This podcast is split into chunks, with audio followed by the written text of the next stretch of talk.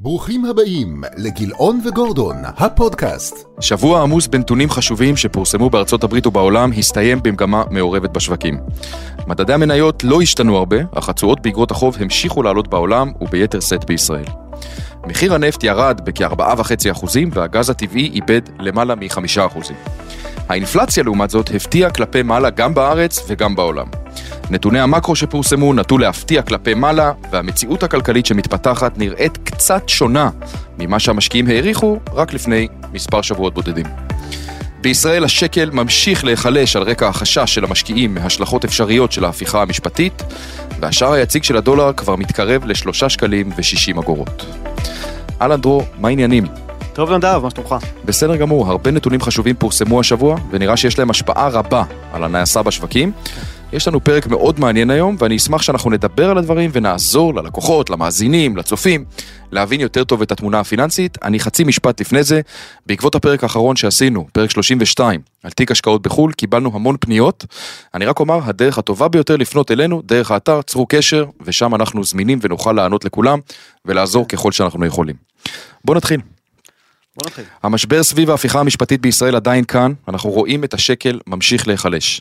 כן. איפה אנחנו עומדים בדשבורד אה, של רמת הסיכון בישראל, והאם הכסף ממשיך לצאת מהארץ? נתחיל מהסוף, הקש... הכסף ממשיך לצאת מהארץ, אה, שבוע שעבר פורסמה ידיעה על מעל 4 מיליארד דולר שכבר אה, יצאו מישראל, ואנחנו רואים את זה גם בשיחות עם הלקוחות שלנו, גם קולגות, זו תופעה רוחבית של בעלי ההון בישראל, שבחלק כתוצאה מעלייה בפרמיית הסיכון של ישראל, חלק כאות אה, מחאה, רוצים אה, להוציא את הכסף לחו"ל. והתופעה הזאת נמשכת. אז אנחנו בעיקר כרגע רואים את זה בשער הדולר או בשער השקל, שהשקל הוא מטבע חלש ביחס אה, לדולר, ביחס למטבעות אחרים, וזה אפשר לראות אה, כרגע, מי שצופה בנו ביוטיוב, את, אה, את ההתנהגות של השקל מול הדולר, ואנחנו רואים את הדולר בהחלט מתחזק מול השקל, משמעותית יותר ממה שהוא מתחזק בעולם בשבועות האחרונים. אפשר לייחס את זה אגב באמת לסיפור, החוסר הוודאות שקורה כאן עם כל הנושא של הרפורמה, של ההפיכה המשפטית הזו, כי אין באמת סיבות אחרות שיכולות לגרום לדבר הזה. יתרה מכך, אנחנו בתחילת השנה ראינו את השקל דווקא מתחזק, מתחזק הרבה יותר ממטבעות אחרים ביחס לדולר, ובעצם ממש בשלושה שבועות, ארבעה שבועות האחרונים רואים היפוך מאוד משמעותי במגמה הזאת, וממטבע חזק יחסית, השקל הפך להיות מטבע חלש יחסית, אה, ובהחלט אפשר לייחס את זה למה שקורה במדינה. אבל אני כן רוצה להגיד שדווקא מבחינות אחרות, אנחנו פחות רואים את זה. זאת אומרת, אנחנו מדברים עדיין על אה, ביצועי חסר של, אה, של המניות בישראל, מדד תל אביב 125, מתחילת השנה פחות או יותר באפס. מדד המניות העולמי מתחילת השנה בעלייה של 6.5 זה אחוזים, פער ענק. פער ענק, אבל בשבוע האחרון, אה, אולי מתוך תקווה להידברות, אה, אולי מתוך אופטימיות מסוימת של המשקיעים או ניצול הזדמנויות במניות, דווקא השוק הישראלי טיפה עלה, השוק, אה, מדד המניות העולמי טיפה ירד, הנסדק טיפה עלה, זאת אומרת רואים מגמה מעורבת, לא רואים פה משהו מובהק, וגם אה, פרמיית הסיכון של ישראל כפי שבא לידי ביטוי בעלות הביטוח על אגרות החוב של. ישראל, CDS, אה, אנחנו לא רואים עלייה דרמטית, זאת אומרת ככה לסכם את אה, התפתחויות השבוע האחרון, המקום העיקרי שבו אנחנו רואים את הכסף יוצא מישראל בא לידי ביטוי כרגע בשבוע האחרון אה, בדולר או בחולשה של השקל. טוב, לצד הפחד מהעתיד, העבר דווקא אה, נראה מצוין. אה, למרות העלאת הריבית והירידות אה, בשוק ההון, שנת 22 הסתיימה עם צמיחה של 6.4 אחוזים. כן. יכול להיות שהבהלה של המשקיעים מוגזמת והם מפספסים את אחד השווקים הכי צומחים בעולם. בטח ב-OECD, זאת אומרת זה נתון שהוא גבוה מאוד, מעבר לציפיות. כן, אז קודם כל נזכיר שמדובר על נתוני הצמיחה של שנת 2022. נכון, שהתפרסמו עכשיו ברבעון האחרון ואז אנחנו בעצם קיבלנו את כולם. כן, שישר אה, כמובן שזה זה לא עניין של, אה, של המהפכה המשפטית שמתנהלת עכשיו, זה, זה לפני, ובאמת היו נתונים אה, טובים, ואפשר לראות את קצב הצמיחה בישראל. אם אתה לוקח אותו עוד מלפני הקורונה, אז אנחנו מעל המגמה של קצב הצמיחה, באמת צמיחה יפה, עם אה, השקעות, עם סעיף ההשקעות, אה, גם בבנייה וגם בדברים אחרים שעלה גם הרבה מעל התוואי שראינו, תוואי ארוך הטווח, אה, צריכה פרטית שעלתה בתחום המוצרים בעיקר, גם בתחום השירותים. אבל בהח- בהחלט נתונים מצוינים לשנת 2022. וזה חשוב להגיד, כי גם בתוך שנת 2022 כבר היו מספיק אה, סיבות להאטה. ברור. ראינו את, הש... את שווקי ההון יורדים בחדות, וגם כמובן הריבית שעלתה, עלתה, כן. ושוק הנדל"ן התחיל להיכנס להאטה. ובכל זאת הצמיחה הזו. ובכל זאת הצמיחה הזו, והשאלה היא מה קדימה. אז אם שואלים את הצרכן הישראלי, אז רואים אה, ממש אה, פרס- נתון שפורסם בשבוע שעבר, הביטחון הצרכני אה, בישראל ירד לרמות הכי נמוכות מאז יולי שנה שעברה, שאני מזכיר שביולי שנה שעברה שוקי ההון קיבלו מכה איומה כלפי מטה, כן. ו- וכולם נערכו למיתון עם העלאות הריבית החזקות, אז אנחנו כן רואים פה אה, את הביטחון הולך ומתערער. ו- ואפילו בשוק הקונצרני בישראל, אנחנו רואים עליית תשואות משמעותית יחסית, כשהתשואות היום בישראל הן די משמעותית יותר גבוהות ממה שהן היו בתחילת השנה, סתם לסבר את האוזן, אה, אגרות חוב בדירוג דאבל איי, שזה דירוג גבוה, היום מגלמות אה, תשואה שנתית ממוצעת של חמישה אחוזים, בתחילת השנה היינו בארבעה אחוזים ושבע עשיריות, ובדירוג A כמעט שישה אחוזים לעומת חמישה אחוזים ושש עשיריות בתחילת השנה. אגב, אני חושב שאיגרות חוב, זאת אומרת אה, שהחברות פה מנפיקות, זה הסמן הראשון. יותר אפילו מהמניות, למצב, לפחד שיש למשקיעים. אה, ציבור גדול מאוד מחזיק קרנות נאמנות, מחזיקות אה, אג"ח, ושם אנחנו בדרך כלל רואים את הפגיעה הראשונה הזאת שיכולה להעיד באמת על הוצאת כספים, בריחה, מכירה נכון, וכולי. אז, אז אני רק, אני רוצה טיפה לדייק את הדברים, כי יש באגרות חוב קונצרניות, יש שני אלמנטים שצריך להסתכל עליהם. אלמנט אחד זה התשואה. התשואה נגזרת, קודם כל, מהתשואה של אגרות החוב הממשלתיות. כי. כשאתה קונה איגרת חוב קונצרנית, אתה רוצה את הספרד מעל, מה, נכון. מה משקר, כמה סיכון. נכון, אחרת תקנה איגרת חוב חסרת סיכון. נכון. ופה, אז אמנם אם אנחנו מסתכלים שנה אחורה, אנחנו רואים אה, עלייה במרווחי התשואה, בפרמיית הסיכון של 100 נקודות בסיס, שזה לא מעט. אנחנו היום באזור ה-A, צמוד מדד, ב-300 נקודות בסיס, תוספת אה, תשואה, על פני הממשלתי. אבל אם אנחנו מסתכלים ב...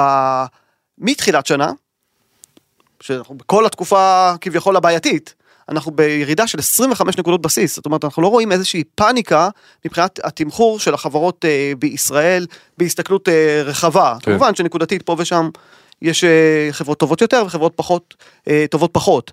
אז אה, אז אם אני, שוב, אני מסתכל על הנתוני הצמיחה המאוד מאוד טובים של שנת 2022, אפשר לתלות את התעודה הזאת על הקיר ולהגיד איזה שנה מצוינת הייתה לנו, האם זה מבטיח לנו שאם נפסיק להכין שיעורי בית, הציונים ימשיכו להיות טובים גם בעתיד, אם נפסיק להתאמן, אנחנו עדיין נמשיך אה, לזכות בהישג, בהישגים אה, בתחומים הספורטיביים, אז אה, כנראה שלא. טוב, מחר מתפרסמת אה, הודעת ריבית של בנק ישראל, לפני זה אני רוצה שנדבר על אה, המדד, מדד המחירים שפורסם. אה, דווקא הפתעה כלפי מעלה, שזה פחות חיובי, המדד יצא גבוה מתחזיות הקונצנזוס. אתה חושב שהאינפלציה בישראל היא דביקה?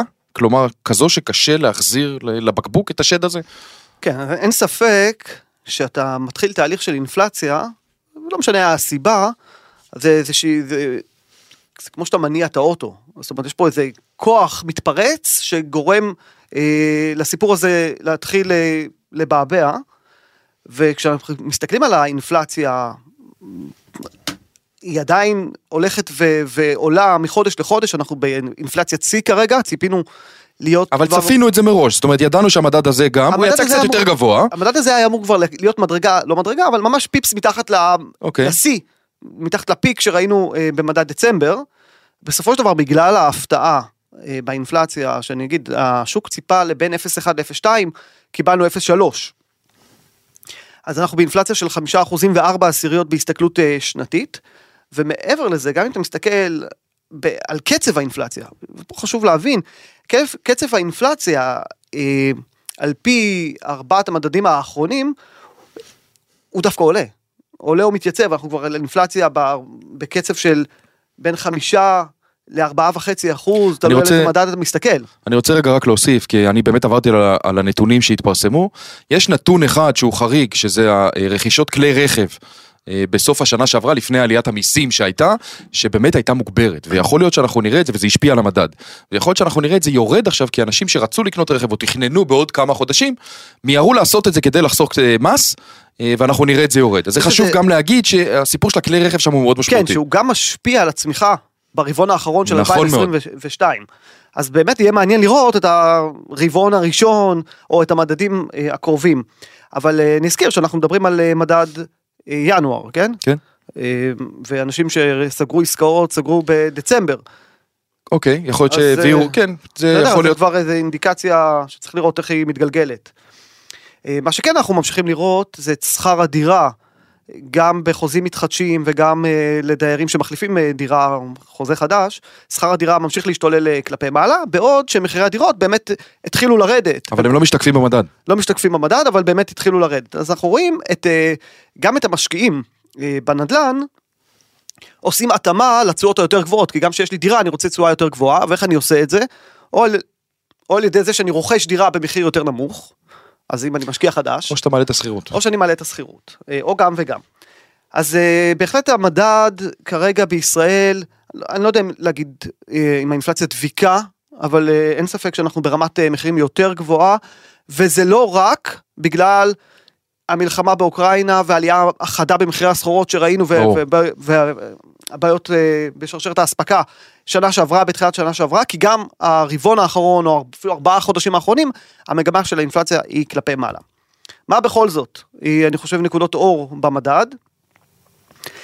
אז א' היה זינוק של החשמל של 8% שזה, נגיד, כבר חשמל אמור לרדת חודש הבא. אבל בוא נשים את זה רגע בצד. הדבר הכי חשוב במדדים הקרובים, זה המדדים שיוצאים 12 חודשים אחורה. מדד פברואר של שנת 2022 היה 7 עשיריות האחוז. מאוד גבוה. מאוד גבוה. הצפי בשוק הוא למדד הרבה יותר נמוך אה, בפברואר השנה. מרץ, שנה שעברה, פלוס 0.6. אפריל שנה שעברה, פלוס 0.8, ומאי שנה שעברה, פלוס 0.6. תחשוב שכל המדדים האלה אמורים לצאת, ואמורים להחליף אותם מדדים חדשים, בלי מחירי סחורות כרגע ב-120 דולר נפט, כן. ו... וחיטה וכל תבואות וכל דברים שעלו מאוד חזק שנה שעברה. אז זה אמור לקחת אותנו או לתת לנו נקודה הרבה יותר נוחה לרבעון הקרוב מבחינת האינפלציה. אמ, כשמצד שני יש לנו חלשות של השקל שזה אמור לעודד יבוא של אינפלציה פנימה. כל זה מתקשר להחלטת הריבית שכאמור אה, צפויה מחר. אם אנחנו היינו בקונצנזוס לפני פרסום המדד שהיא תעלה ברבע אחוז, אה, המדד, התחזקות הדולר, איך כל הגורמים האלה לפי דעתך ישפיעו? מה, מה אתה חושב שתהיה החלטה מחר? רבע, חצי? בכמה יעלו? זה שיעלו זה בטוח, השאלה אם ברבע או בחצי. כן זה נהיה בטוח. אמ, אני רק אזכיר שעד לפני כמה שבועות ש- המשקיעים וגם אנחנו שאלנו את עצמנו האם אנחנו לפני העלאת הריבית האחרונה. ואני חושב שהעלאת הריבית האחרונה מתרחקת אה, כרגע מה בנק ישראל רואה לנגד עיניו. רובד סמוי ורובד גלוי. בוא נדבר רגע על הרובד הסמוי קודם כל. כסף יוצא מישראל. כשכסף יוצא מישראל השקל נחלש ואם אתה רוצה להחזיר או לפתות משקיעים אה, לשים את הכסף שלהם בישראל אתה צריך להציע להם משהו. להעלות את הריבית. להעלות את הריבית. הפיקדון בבנק יהיה יותר גבוה וכולי. נכון. ו... ופה בישראל היום הריבית יותר נמוכה עדיין משמעותית מאשר בארצות הברית. אולי רק להזכיר אה, מספרים, בארץ אה, הריבית היום 3.75, אה, לעומת 4.75 בארצות הברית, באירופה אגב 3%. נכון. וגם באירופה הם עדיין לוחצים על גז העלאות כן, הריבית. כן. אז עכשיו, זה הרובד הסמוי כי, כי בנק ישראל לא בא לו להיכנס אה, לקלחת הפוליטית נקרא לזה, ולסוג של להעביר ביקורת על הממשלה ולהגיד אוקיי פרמיית הסיכון עלתה, אני מעלה את הריבית יותר, הוא לא יכול להגיד את זה. למרות שהנגיד התבטא בצורה די חריפה. אני מסכים איתך, יכול להיות שהוא יתבטא, אבל, אבל לא בטוח שהוא רוצה מעבר למה שהוא התבטא להמשיך אוקיי. ולהוסיף עוד... אה, אז אתה אומר שהדרך שלו תהיה בלהעלות את הריבית ביותר ממה שחשבנו שיהיה, בטח עכשיו- עם המדד הזה שנותן לו גם בדיוק. רוח גבית, והוא יעלה את זה בחצי אחוז. זאת הערכה בדיוק, שלך? עכשיו הוא צריך איזושהי סיבה אחרת, כלכלית, להצדיק העלאת ריבית יותר אה, אגרסיבית, נקרא לזה, והוא קיבל אותה. צמיחה מאוד גבוהה ברבעון האחרון של שנת 2022, עם צמיחה כללית יהיו הסיבות אשר יהיו, של אה, 6% ו-4 עשיריות, צמיחה פנטסטית ב-2022, שוק עבודה שעדיין טוב, ומדד מחירים לצרכן שהוא בשיא. אז זה די הגיוני. בנסיבות האלה להעלות את הריבית בחצי אחוז, גם בלי שום קשר לדעתך הפוליטית אה, לגבי מה שנעשה. אנחנו פה. גם מנסים להימנע מזה כאן אה, אה, בפודקאסטים האלה, אבל אוקיי, בסדר גמור. חצי אחוז? אז כן, חצי אחוז. זאת חצי הדעה. אחוז. זאת הדעה, וגם אני חושב שאחרי זה יעלה שגם עוד? אחרי זה הריבית, הריבית תמשיך לעלות, כן. מעניין. בוא נעבור לארה"ב, הנתונים שמתפרסמים שם ממשיכים להפתיע לטובה במרבית המקרים. האם הכלכלה החזקה בעולם לא נכנעת לבנק הפדרלי? אז על, על פניו, קודם כל, הנתונים באמת יותר uh, טובים. בואו בוא נדבר רגע על הנתונים שפורסמו שבוע שעבר, כי היו כמה נתונים uh, טובים. אחד, יש סקר של העסקים הקטנים. העסקים הקטנים זה די uh, מנוע של uh, כלכלה, כן. ו- ו- ובגדול הייתה עלייה באופטימיות שלהם, מהמם. אנחנו ברמה של 90 נקודות, אני אגיד שהמדד הזה קיים בערך 50 שנה, והמספר הממוצע הוא 98 נקודות. אנחנו ב-90 נקודות וזה נחשב הישג היום, כי זה עלייה. זה טוב, לא מצוין כמובן, זה טוב, ואני גם אגיד שהעסקים הקטנים רואים קדימה שהם צריכים להעלות מחירים. אפרופו האינפלציה בארצות הברית, אז העסקים קדימה דווקא רואים עליית מחירים ולא התמתנות.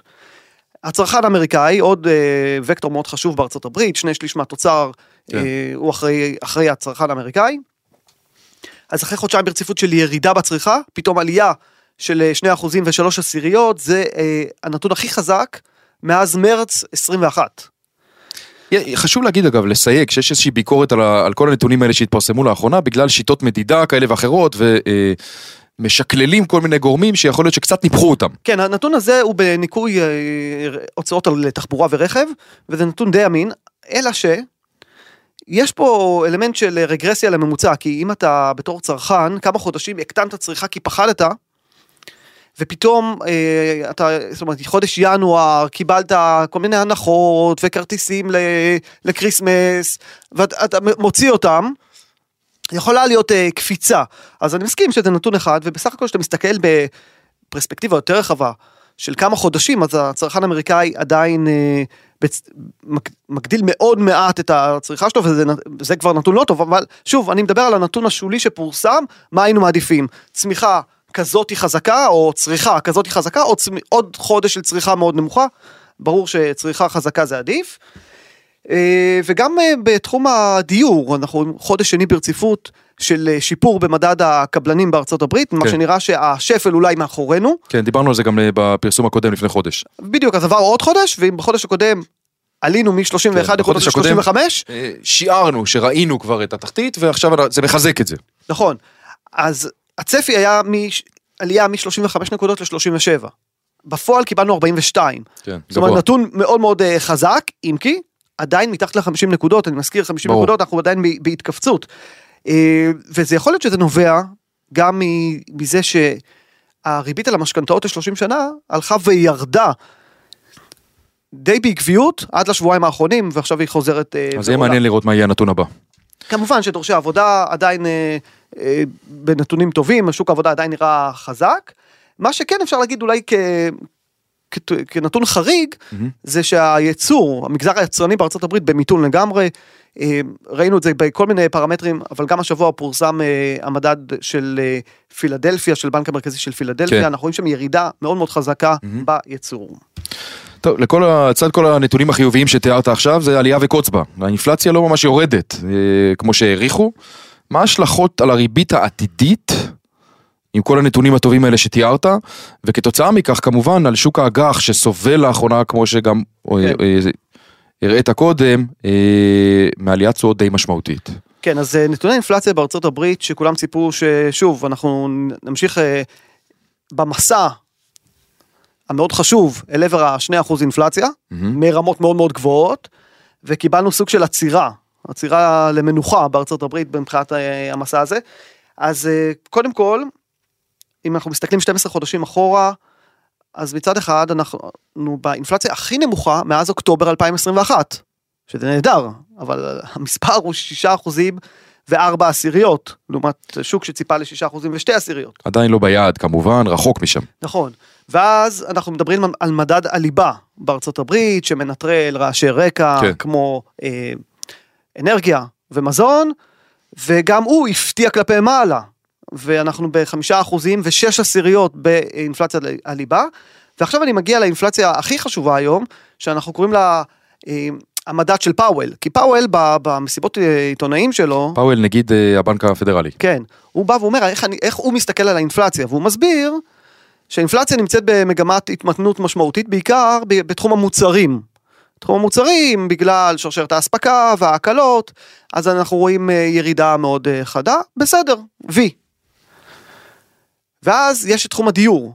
תחום הדיור בארצות הברית מגיב באיחור של 9-10 חודשים, נכון. ואנחנו עדיין אה, לא מצליחים לראות את הירידה שם, שדרך אגב, בנתונים בפועל, יש ירידה בענף הדיור בארצות הברית, אבל היא תשתקף בחודשים, עוד איזה חודשיים, שלושה, תתחיל להשתקף במדד.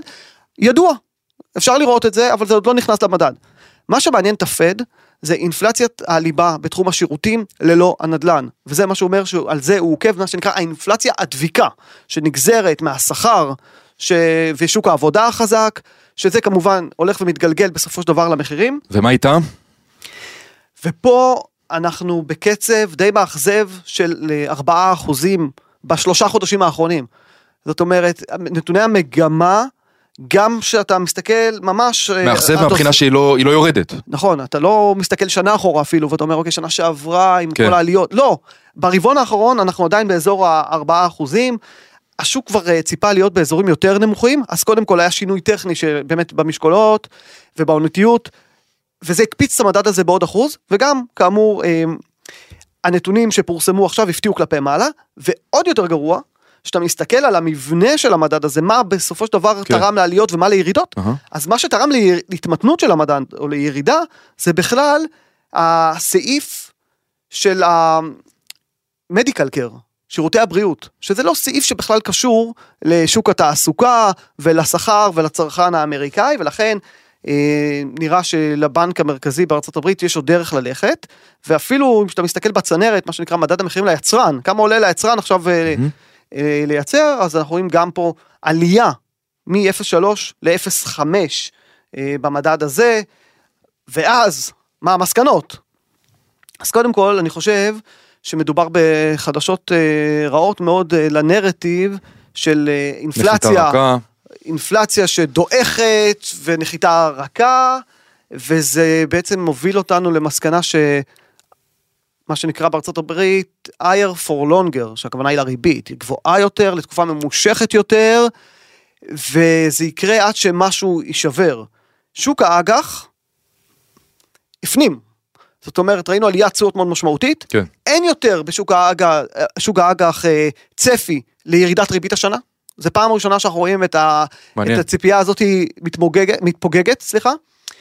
לעומת זאת שוק המניות ממש ממש עדיין חי בלה-לה לנד, ובעוד שהתשואות ב- בשוק האג"ח עלו, שוק המניות בעוד שבוע בסך הכל חיובי בארצות הברית. שוק האג"ח אה, היסטורית בדרך כלל צודק, יהיה מעניין אה, לעקוב. אני רוצה רגע שנעבור ליפן.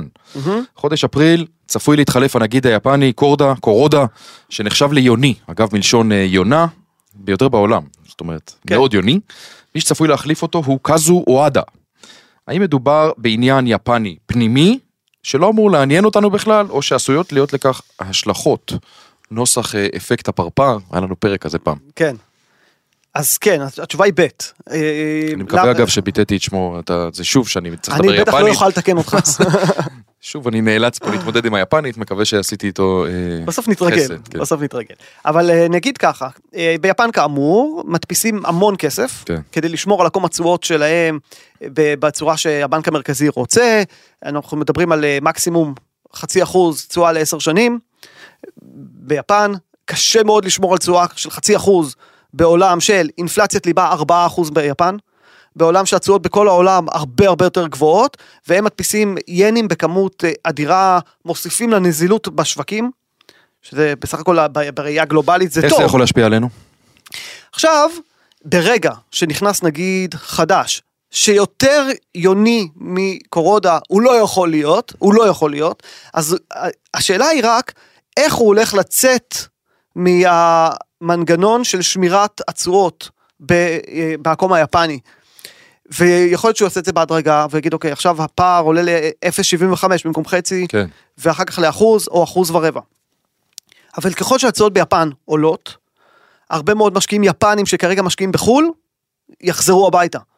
וזה אומר שכל עקומי התשואות בעולם ילכו ויעלו, כן. וגם הנזילות תלך ותקטן, ובגדול, אני לא יודע באיזה קצב הוא יפעל, אני מזכיר הוא נכנס לתפקיד רק באפריל, כנראה שהוא לא יעשה את זה על החודש הראשון, אבל יכול להיות שלקראת סוף השנה אנחנו נראה לחץ נוסף אה, על אגרות החוב מהכיוון הזה. אנחנו נשנן את אה, שמו של קאזו וואדה, אנחנו נדבר עליו גם בפודקאסטים הבאים. נראה שאתה מסתדר לא רע. אה, כן, לסיום, דגשים לתיקי השקעות על רקע כל הפודקאסט המעניין שעברנו, כן, בקצרה. אז כן, אני אגיד שהדגש הוא בעיקר על שוק האג"ח. התשואות עלו משמעותית, גם בארצות הברית, גם בישראל. מדברים פה, ודרך אגב, בישראל התשואות עלו השבוע פי שתיים בערך מאשר בארצות הברית. הגיוני? השוק בישראל מתחיל אה, להפנים את העובדה שאנחנו צפויים לקודם כל העלאת ריבית של חצי אחוז ולא רבע. מהמם. זה נדע מהר מאוד אם זה נכון או לא, אבל ממש גם מחר. ממש מחר. ובכל מקרה, גם אם הריבית תעלה ברבע, אנחנו עדיין במסע של העלאות ריבית אה, קדימה. גם בארצות הברית, היום יש כבר הסתברות של 70 אחוזים שהריבית בסוף השנה תהיה יותר אה, גבוהה מהיום, כשבשוק מעריכים כבר אולי עוד שלוש העלאות ריבית של רבע, או אחת של חצי ועוד אחת של רבע, אבל תסריט של עוד שלושת רבעי אחוז מכאן קדימה בארצות הברית אה, מעניין. כבר מגולם, מה שהופך את ההשקעה להרבה יותר מעניינת, כי אם דיברנו לפני כמה שבועות, שכדי שנרוויח, שיהיה רווחי הון באגרות החוב, אנחנו צריכים מיתון מאוד קשה, כי השוק כבר מתמחר, מתמחר שתי הורדות ריבית. אז עכשיו אנחנו במצב הרבה יותר נוח אה, להשקעה, בטח אה, מי שרוצה תשואה שוטפת, במח"מים קצרים ובינוניים, בעיקר בארצות הברית, גם ב- בישראל זה יותר מעניין, והייתי אומר שיש עדיפות היום, נראה לי די מובהקת, לאגרות החוב על מניות. דרור, המון המון תודה. תודה אנחנו נדב, נאחל לכולם אה, שבוע טוב, ונתראה כאן ממש בשבוע הבא. שבוע טוב לכולם.